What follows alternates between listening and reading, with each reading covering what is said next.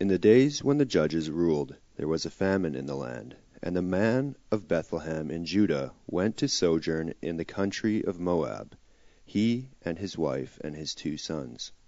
The name of the man was Elimelech, and the name of his wife Naomi, and the names of his two sons were Mahlon and Chilion. They were Ephrathites, from Bethlehem in Judah.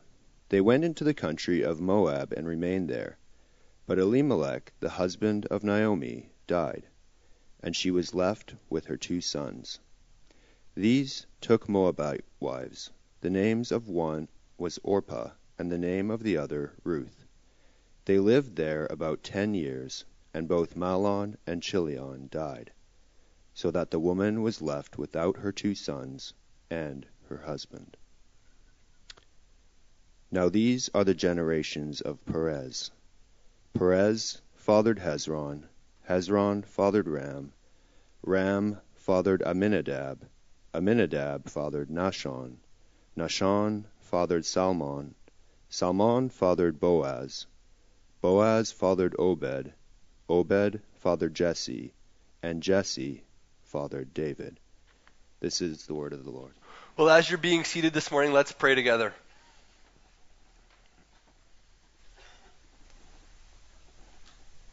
Father, we do thank you for your word to us this morning.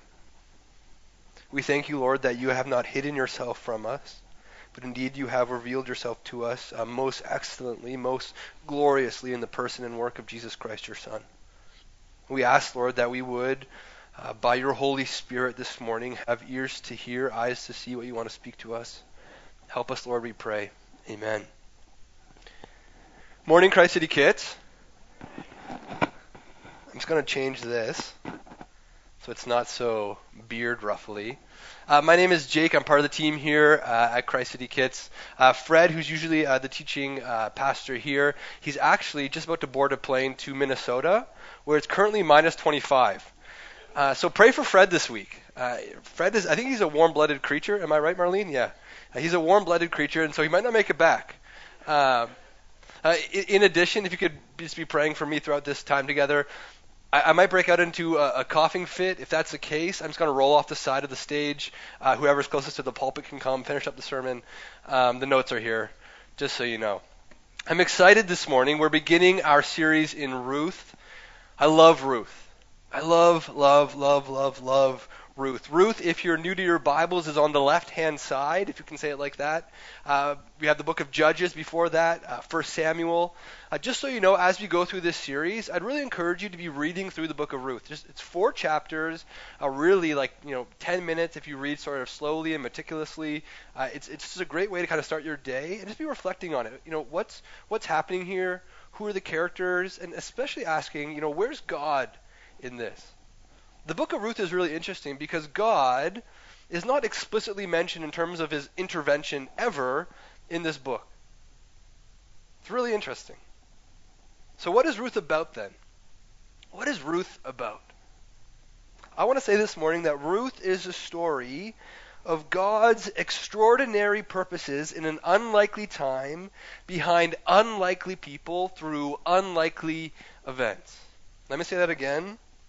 Ruth is the story of God's extraordinary purposes in an unlikely time behind unlikely people through unlikely events.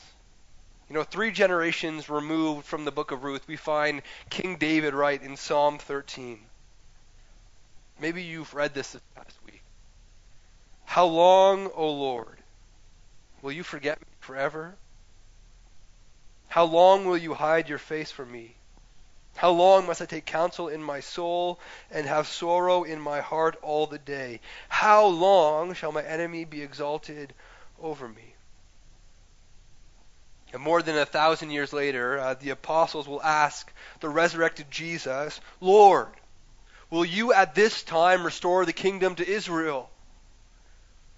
To which Jesus probably unsatisfactorily answers to them, it is not for you to know the times or seasons that the Father has fixed by his own authority. How many of us, in the midst of, of tragedies, both big and small, global and deeply personal, have stopped to ponder how any of this, any of what's happening right now, lines up with a God who we believe to be sovereign, in control. Lord, not over just everything that is happening, but has happened and will happen. How many of us sit here this morning in the midst, maybe not necessarily of, of tragedy, but of confusion? Your uh, straight path and your plan for life has taken a sharp turn uh, to the left. And you are legitimately perplexed as to how God might be in any of this. I think we can safely conclude this morning that to be a human who professes faith in God is to, at differing times and to differing degrees, ask, What? What are you doing, God? Where? Where are you, God? When? When will you move in power? When will you show your hand? How? How could you possibly ever use this for my good and your glory? Why? Why did you do it this way? Couldn't you do it a different way? Please? If you've ever asked one of these questions before, or perhaps you're asking one of them right now, I believe this little book of Ruth, we find sandwiched between Judges and 1 Samuel, will be of great encouragement to you. Because, as one commentator notes in his opening remarks, this is a book about the ways of God in human life. The, the tale touches the healingly in a tender spot. Mystified by the hiddenness of God, the absence of audible voices, visions, miracles in their own experience. They want to know God's presence in their daily life. Their unvoiced dream is that their work and play, family and friendships might more than just mark time before eternity comes. Isn't that true? Our unvoiced dream is that the everyday stuff of life matters. Because surely, surely God is up to something. Thankfully, Ruth is the story of God's extraordinary purposes in an unlikely time behind unlikely people through unlikely events. If you have your Bibles, look with me at Ruth 1, verse 1. Ruth 1, verse 1. It begins this way. Let's begin by seeing just how unlikely the time of Ruth is for God to move in extraordinary ways. Ruth 1, verse 1 begins like this In the days when the judges ruled. Now, there are certain phrases that if you just begin that way or just start your conversation this certain way, immediately you get a sense of, oh, I know what kind of time that we're in, right? Post 9 11, right? During Trump's presidency, right? Phrases that immediately clue you in, not just to a year, but to what the general population is, is thinking about at the time. What sort of things occupy the public imagination? So, in beginning the book of Ruth with, in the days when the judges ruled, what does the author of Ruth want us to recall? Well, first and, and most obviously, we're given a period of time after the story unfolded to situate uh, Ruth in, in, in, Israel's timeline, if we can go back to the time of the, the patriarchs, right? We have Abraham, Isaac, and Jacob, right? This time of the patriarchs of, of the people of God, of Israel, right? Which we could say ends with the death of Jacob. Uh, from there, we have Israel's enslavement. Oh, am I okay here, Jer? I think it's the plug, Doug. I think it's okay. From there, we have Israel's enslavement, right, in, in Egypt, right, eventual liberation from Egypt, a, a period we could call uh, the Exodus and wandering period, right, a period that essentially ends with the death of Moses. And, and from there, we have this time of, of military conquest. So, patriarchs, we can think of this way, patriarchs, uh, you know, Exodus, wandering time, th- then a time of military conquest uh, led by Joshua. And from there, we have this time when the judges ruled or the judges judged, or the leaders led. And it's after this approximately 300 year period when we'll meet the first kings of Israel, kings like Saul, David, Solomon. It was in this 300 year period when the rulers ruled, the judges judged, the leaders led, that for the most part, to, to speak frankly, that Israel went off the rails. Off the rails. And really, it all begins with Israel's failure uh, to drive out the Canaanite people from amongst them, right? Uh, in fact, instead of driving them out, Judges 1:28 tells us, Israel, you know, like, why get rid of these people? We could just enslave them and have a more economically viable solution. So Judges 1:28 tells us, when Israel grew strong, they put the Canaanites to forced labor. But then what does it say? But did not drive them out completely. And it's in this seemingly simple act of disobedience that leads to 300 years of headaches a headache that could be summarized by the motto of Judges that appears twice in the book. In those days there was no king in Israel, and everyone did what was right in his own eyes. And so what you read as, as you read through Judges is this roller coaster ride of, of, of decline and renewal. Decline and renewal. A, a, good judge will come, a good leader will come and, and, and lead the people you know, in following Yahweh in obedience, and that leader will die, and, and then a, a bad judge will come and, and lead them in, in decline. And, and it's not like it's just this, you know, sort of flat level, you know, decline, renewal, but it's actually a spiral downwards right? It's a spiral downwards into further and further and further into sin. And interestingly enough, the sins that sent Israel on their decline are the same sins, I believe, that in the people of God today. Uh, in cozying up to the Canaanites, the Israelites began participating uh, in idol worship, in idol worship. Uh, for the Canaanites, the, the, primary gods that they had before them were Baal and Ashtart. Baal and, and Ashtart. Uh, they believed in this agricultural society that these gods were responsible responsible for either a good harvest or a bad harvest, right?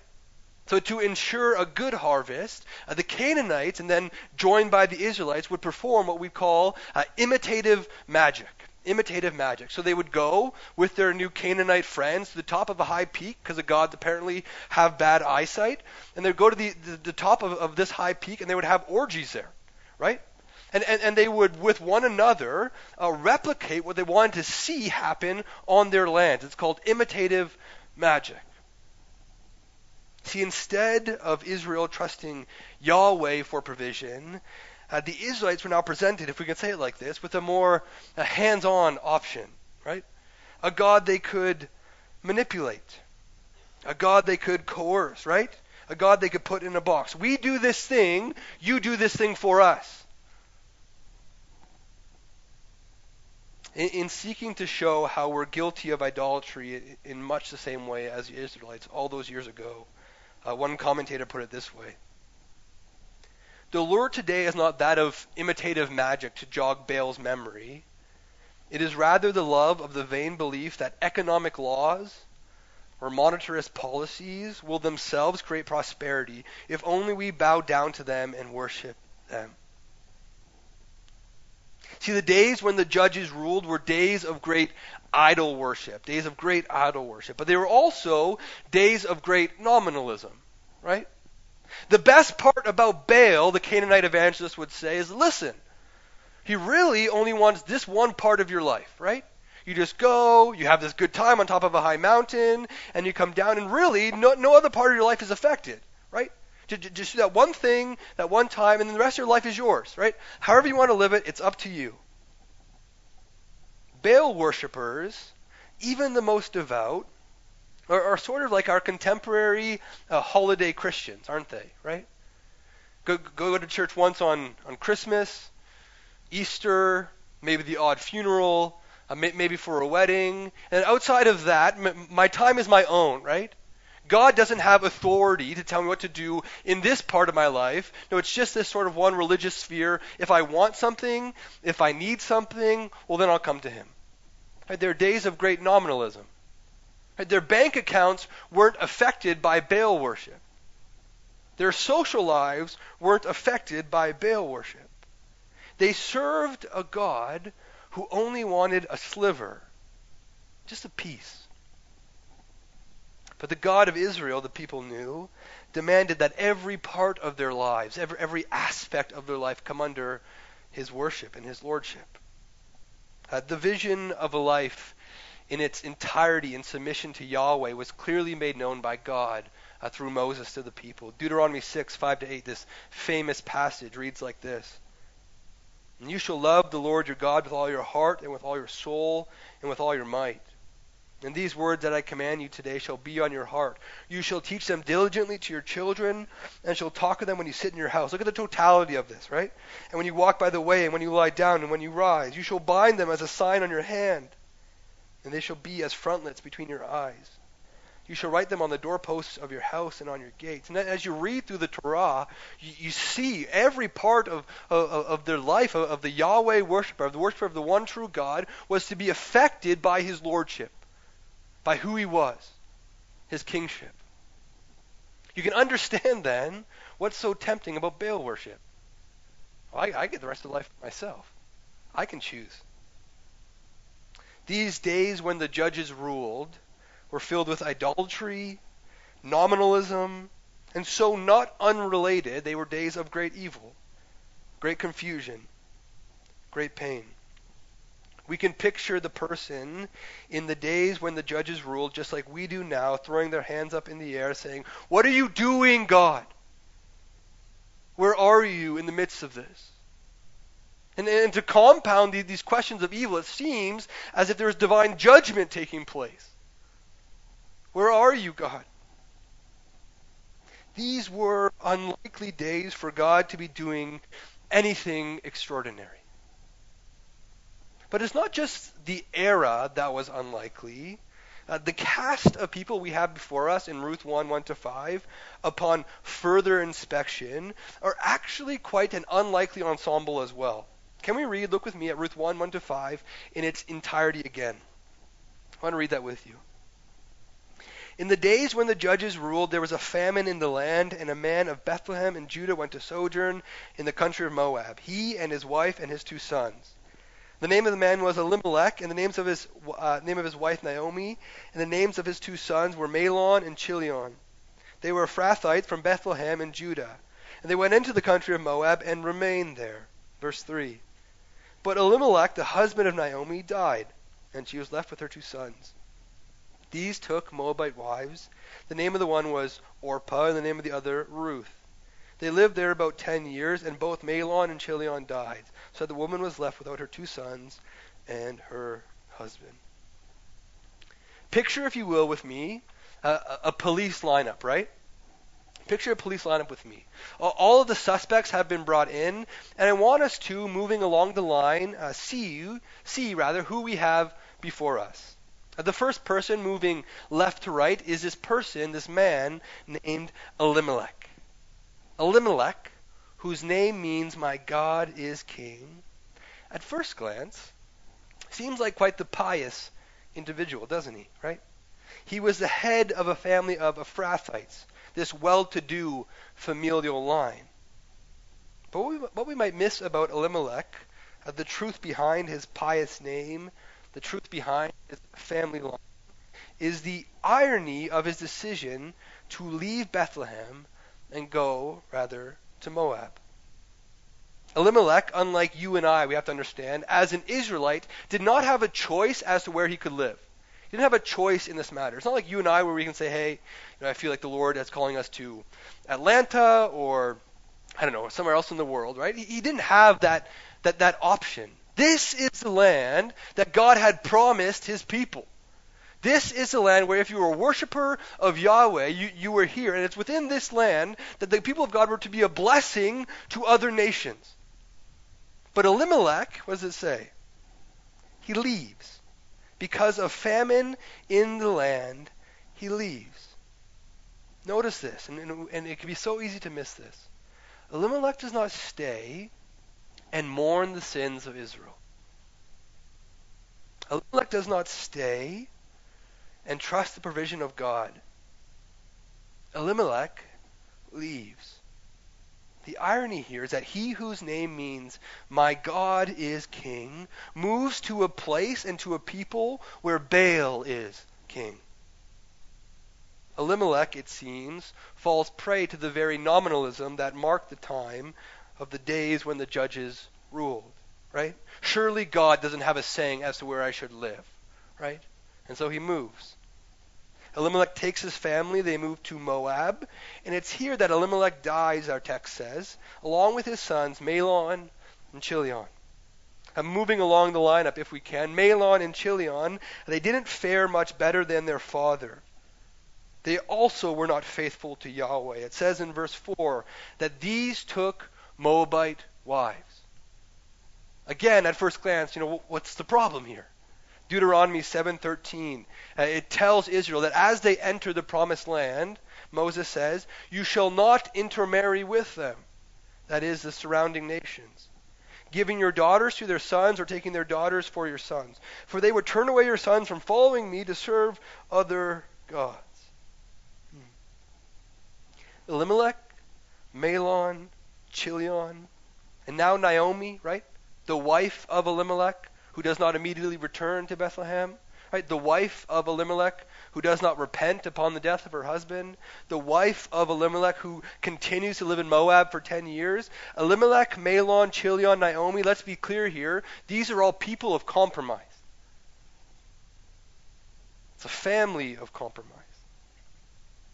Pragmatic opportunists who, while they might have a rich religious pedigree, are no more followers of Yahweh than the Moabites they've surrounded themselves with. Which then, as we move down that police lineup, brings us to Ruth and Orpah. Now that's Orpah, not Oprah. I know some of you are like, oh, that that's actually where her name got from. If you're ever wondering that, I read this in like a you know, tangential sort of you know study time. Right, I'm on Wikipedia. Right, she was named Orpah, but then people couldn't pronounce that, so they called her Oprah. Fun fact. Ruth and Orpah, two Moabite wives, turned widows upon the death of their husbands, Mahlon and Chilion. Now, if I can speak like an ancient Israelite for a second, Ruth the Moabite has no business being in the canon of God's people, uh, like being in the canon of Scripture for God's people. R- Ruth, as a Moabite, has no business featuring prominently in the story, right? No business. Compared to the rich religious pedigree and heritage of Elimelech and his family, the history of the Moabites couldn't be more different, right? The Moabites, if, if you know this, came from Lot. Uh, the daughters of Lot got their dad drunk one time in Genesis 19, it says, and they slept with their dad, and, and, and from there came Moab, the first Moabite. The Moabites are people with their origins in incest. Moabites worshipped a god they called Chemosh, a god who had a particular taste for human sacrifice. On top of all this, Moabites had recently enslaved Israel, right? It's like as if the Exodus happened, and then some people were like, oh, let's just go back to Egypt, right? They seemed like nice people. They weren't that bad to us. In fact, Israel did say that. Judges, uh, Judges 3:14, it tells us, and the people of Israel served Eglon, the king of Moab, 18 years. It's not until Ehud, that left-handed judge, maybe you remember that story, comes and, and kills the, the, the bigger uh, Eglon that they're uh, saved.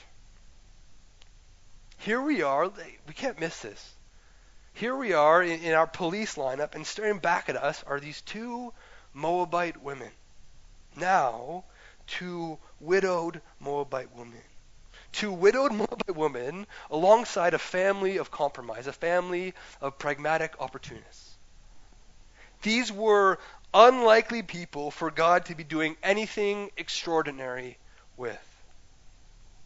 And finally, we need to see in these opening verses that not only was it an unlikely time, not only were these unlikely people, but it would have seemed completely unlikely that God could do anything extraordinary through the events chronicled in these first five verses.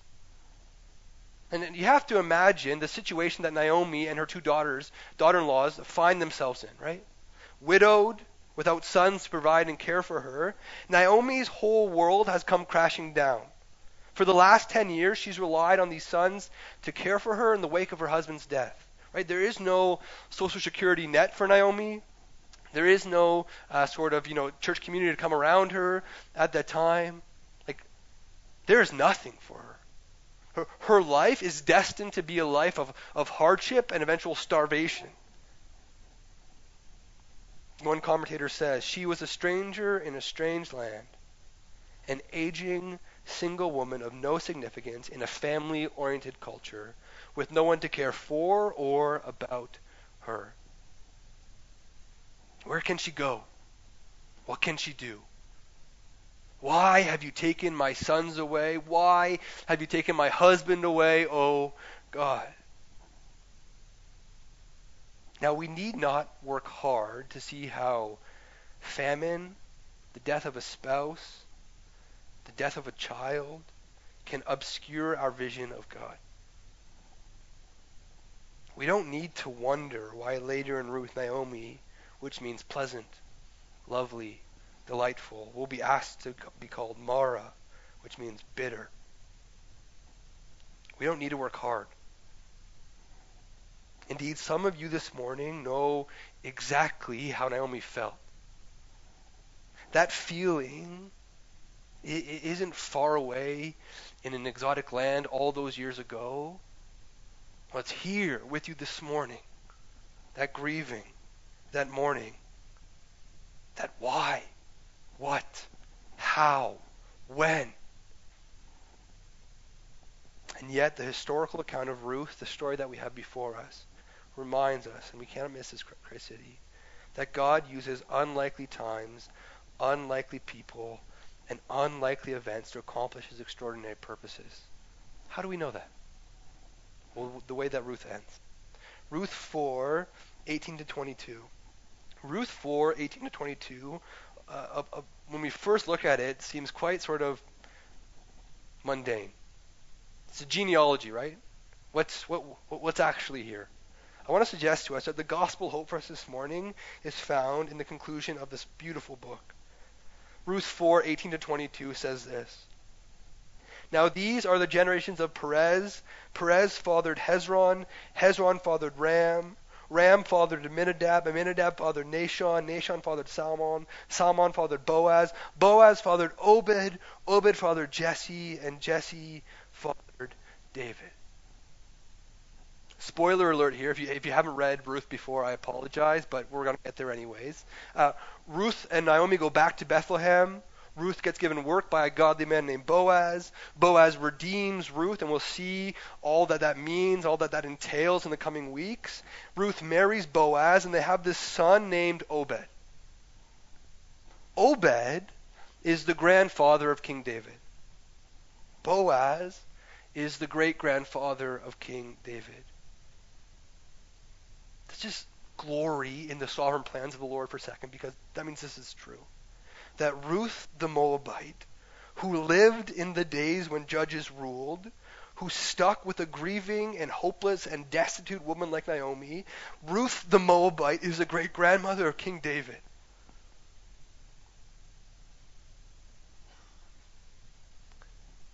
I don't know where you're at this morning. I don't know if those what those why, those when questions are, are, are indeed your questions this morning. But can we glory in a moment at the beautiful sovereign plan of the Lord? Now, to realize the weight of Ruth, to recognize its importance in the canon of Scripture, we need to, we need to pull back for a second. In this story, we find ourselves in a period of time similar to the Dark Ages. Israel, as we said, is in a downward spiral. Every step forward, uh, there, there's five steps back. Things are not getting better, things are getting worse. Things are getting worse. There was no godly king to lead the people of God. Instead, what does Judges tell us? Everyone did what was right in their own eyes. And it's in this darkest moment like black, black, black, dark. I can't see your hand in front of your face kind of moment. When the whys and the whats and the hows are the loudest. And it's in this moment that a widow like Naomi a Moabite woman named Ruth, and a son of Salmon named Boaz are used in the sovereign plan of God to open the door just a crack, just a little bit, that the light might shine in. The book of Ruth, if we can think of it like this, is a turning point. Now let's be clear. The time of kings in Israel is not this perfect time. Like, let's not idealize that time. It's not this perfect time. But as you know, one of these kings, son of Saul, King David, it's with one of these kings that God will make a promise, a promise that is very, very, very important for you and I. 2 Samuel 7, 12 to 16, it reads like this. When your days are fulfilled and you lie down with your fathers, I will raise up your offspring after you, who shall come from your body, and I will establish his kingdom. He shall build the house for my name, and I will establish the throne of his kingdom forever. I will be to him a father, he shall be to me a son. When he commits iniquity, I will discipline him with the rod of men and with the stripes of the sons of men. But my steadfast love will not depart from him, as I took it from Saul, whom I put away from before you. And your house and your kingdom shall be made sure forever before me. Your throne shall be established forever. The throne of David, the great grandson of the Moabite Ruth, will be established forever because Jesus, the Son of God, the, the Messiah, the one who will save us, will sit on that throne. See, the author of Ruth begins with, In the days when the judges ruled in the days when those leaders led. And it ends with a genealogy leading to David, because as one commentator put it, it is as if the author wished us to know that there was another side to the life of the times when judges ruled. If he wanted to say, though all hope seems lost, there is coming one whose rule and reign will have no end, whose kingdom will reign eternal whose justice will be administered swiftly and fairly, who, will rid the world of its idolatry and its nominalism, one who will finally and completely answer the question is God really for us? Does he really care? I was driving with my wife yesterday, and I don't want to give an impression that we have these spiritual conversations all the time because they're really, we, we don't. But I was, I was driving with her yesterday, and we were just reflecting on sort of the world and the state of the world and, and kings and rulers. And I said to Maisie, Maisie, don't you just long for the time when, when, when, when all the hearts of the people will, joyfully submit to the one who has been placed over us? Don't you just long for the time when we can look to our, our king and say, You know best. All your decisions are wise. See, the benefit of reading Ruth this side of Jesus is that while our questions remain, in Jesus we have comfort, we have hope, we have truth. That those who lived in the days when judges ruled only longed for. So, what does that mean for us? What does that mean for us? I think it means that we should no longer accept at face value the most popular view of the age we inhabit. We should no longer regard the people around us as unimportant or unlikely. We should no longer see the events in our lives as random and unimportant occurrences. Listen, our age, as we've already seen, appears to be like the days when the judges ruled, doesn't it? Great idolatry, great nominalism, questions of evil persist even today. And I think it's frustrating for, for those of us who know Jesus when, when we see people who, who supposedly followed Christ and they talk about this age as if it's hopeless, right? As if this is all that there is, right? As if, as Colossians 2 tells us, Jesus hasn't disarmed the rulers and authorities and put them up in shame by triumphing over them in Him. See, see, the one accusation that, that Satan had against us, right, of our guiltiness, our shame, you're not good enough. You're not smart enough. You're not righteous enough. Colossians 2 13 to 15 tells us that Jesus has triumphed over him. He no longer has that accusation against us. In dying on the cross with all our sins upon his shoulders, Jesus disarmed the rulers and authorities. Jesus has taken our guilt. Jesus has taken our shame. Can we learn to see this age in light of Jesus? The people we encounter. Perhaps we encounter people like Ruth, right? People who come from, from, from right religious families, right? People who have, you know, sort of, you know, gone to church when, you know, they, they feel it's important, but, but they've since departed. They've since left, right? People who have done that, you know, Christian thing for a little bit, and now, well, that was that was back then. That was my experience then. I was reading this week a book called The Kingdom by a man named Emmanuel Carrère. He's this French author. And in the first part of the book, he chronicles sort of his coming to faith, then his departure from the faith. Is the gospel good news for people like Emmanuel? Do we see people like Ruth? Unlikely people, our sworn enemies. Surely, surely the good news isn't for them. Now, we would never say that out loud because that would be you know, I would never say that out loud, right? That's not PC. But functionally in our hearts, in who we speak the gospel to, in who we open our homes to, we declare that. Do we believe Jesus when he says, Those who are well have no need of a physician, but those who are sick? I came not to call the righteous, but sinners. You know, the likelihood is that if you're here this morning, you're either a Ruth or a sorry or a Naomi. Right? Someone who is so far gone and got brought into uh, the kingdom of God by the grace of God, or someone who had lapsed in their faith. Maybe walked away for a season, and the grace of God called you back. We remember that in Jesus' genealogy in the Gospel of Matthew, we find Jesus, yes, in the line of David, but also in the line of, of prostitutes in the line of an ostracized version. And yes, in the line of a Moabite named Ruth. Think about how crazy this is. It's as if the Matthew wants to tell us, listen, this gospel isn't just for you who have this rich religious pedigree.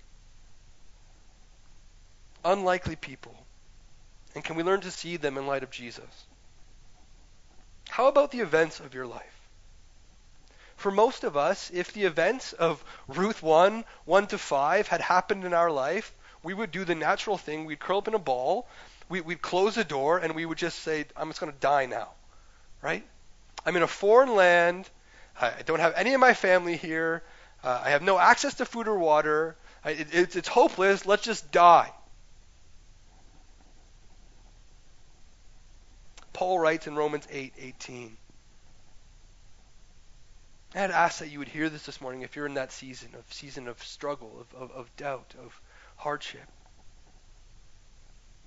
For I consider that the sufferings of this present time are not worth comparing with the glory that is to be revealed to us. That is the glory that will come with Jesus upon his return. This Jesus who has disarmed the rulers and authorities, right?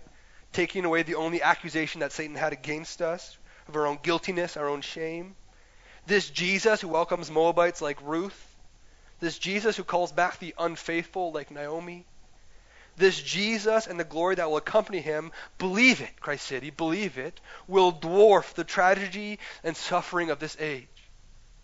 Brothers and sisters, we have to be people who see this age and our events and the people we encounter in light of who Jesus is. Because here's the thing if we don't see them in light of Jesus, we'll, we'll never go on mission. Right? Our age is hopeless. The event's too difficult, and the people too unlikely. Why should I bother?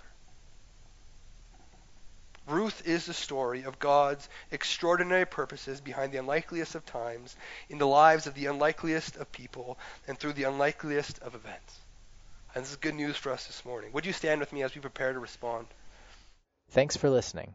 For more information about Christ City Church in Vancouver, please visit christcitychurch.ca. We invite you to join us in praying that God's kingdom would come in Vancouver as it is in heaven.